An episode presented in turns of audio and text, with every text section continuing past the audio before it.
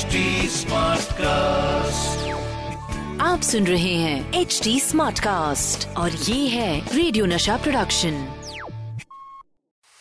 RJ अनमोल की अनमोल कहानियाँ। हाँ जी साहब फुल कॉफ़ी वॉफी लेके लाइट्स डिम करके तैयार क्योंकि कहानी कुछ ऐसी है। देखिए कहानी में कहानी में रिश्तों की बात है समझदारी की बात है कई जज्बात हैं कई लोग हैं। लेकिन सबसे पहले बात करते हैं उनकी, जिन्होंने बचपन में ही बता दिया था कि कैसे वो सबको हंसा सकती हैं, रुला सकती हैं as a child artist career की शुरुआत की थी चाइल्ड आर्टिस्ट के तौर पे, और फिर बन गई एक ज़बरदस्त राइटर मैं बात कर रहा हूँ हनी ईरानी हनी जी, जिन्होंने पहले सीता गीता, अमर प्रेम कटी पतंग, ऐसी दर्जनों फ़िल्मों में काम किया। और इसके बाद हनी ईरानी राइटर बन गई। कई ज़बरदस्त फ़िल्में लिखी, जैसे जैसे कि लम्हे, डर, कोई मिल गया, सुपरहिट फ़िल्म है। लेकिन आज जो मैं बात करने वाला हूँ, उसकी शुरुआत और पहले से होगी। शुरुआत होगी हनी ईरानी और जावेद अख्तर की शादी से। जी, जावेद अख्तर साहब की पहली धर्मपत्नी हनी ईरानी जी। अच्छा शादी का किस्सा ही बड़ा मज़ेदार है। सीता और गीता फ़िल्म की शूटिंग चल रही थी जिसमें हनी ईरानी एक कैरेक्टर प्ले कर रही थी शीला का। और इस फ़िल्म के राइटर थे उस वक्त की हिट जोड़ी सलीम जावेद के। ऑफ़ कोर्स सलीम साहब जावेद साहब। दोनों सीता गीता के सेट पे मिलते थे जहाँ पे सलीम जावेद रमेश सिप्पी के साथ बैठकर पत्ते खेलते थे। वहीं हनी ईरानी भी बगल में खड़ी थी जिन्होंने जावेद अख्तर साहब से कहा चलो मैं तुम्हारे लिए एक पत्ता खींचती हूँ। तो जावेद साहब ने भी कह दिया कि अगर ये पत्ता अच्छा और ऊँचा पत्ता निकला तो हम तुमसे शादी कर लेंगे। जैसे ही हनी ईरानी ने जावेद अख्तर के लिए पत्ता खींचा जावेद साहब का तो जैकपॉट लग गया। पत्ता वाकई अच्छा था। तो जावेद साहब हनी ईरानी से कहने लगे चलो भाइयों गेम खत्म करो और अब चलो हनी और हम शादी करेंगे। साहब ये बात सुनकर सब हंस पड़े। लगा कि मज़ाक की बात है। और थी भी लेकिन ये बात सच कैसे हुई? तो जी हुआ यूँ कि जावेद अख्तर का रिश्ता लेकर हनी ईरानी की माँ के पास पहुँचे सलीम खान। वहाँ जाके उन्होंने कहा माता जी मेरे दोस्त का कोई घर बार नहीं है। वो थोड़ा शराब भी पीता है और उसके बाद ताश भी खेल लेता है। लेकिन लड़का बहुत अच्छा है। अच्छा ये ये बात सुनकर हनी ईरानी की माताजी ने पता क्या बोला?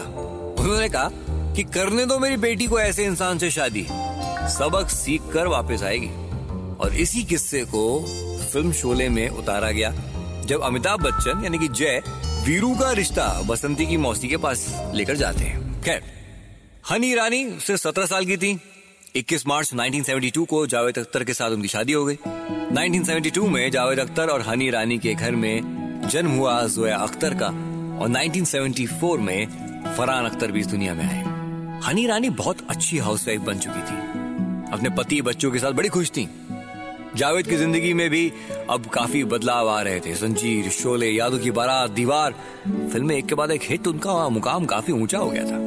लेकिन इसी बीच जावेद अख्तर की नजदीकियाँ बनी शबाना आजमी के साथ। शबाना भी कहीं ना कहीं जावेद को चाहने लगी थी। ऐसा इसलिए हो रहा था क्योंकि जावेद साहब, शबाना जी के पिता कैफी आजमी के पास अक्सर जाते थे। बड़े अच्छे ताल्लुकात थे। ज़्यादातर वक्त शबाना के घर में गुजारते थे वो।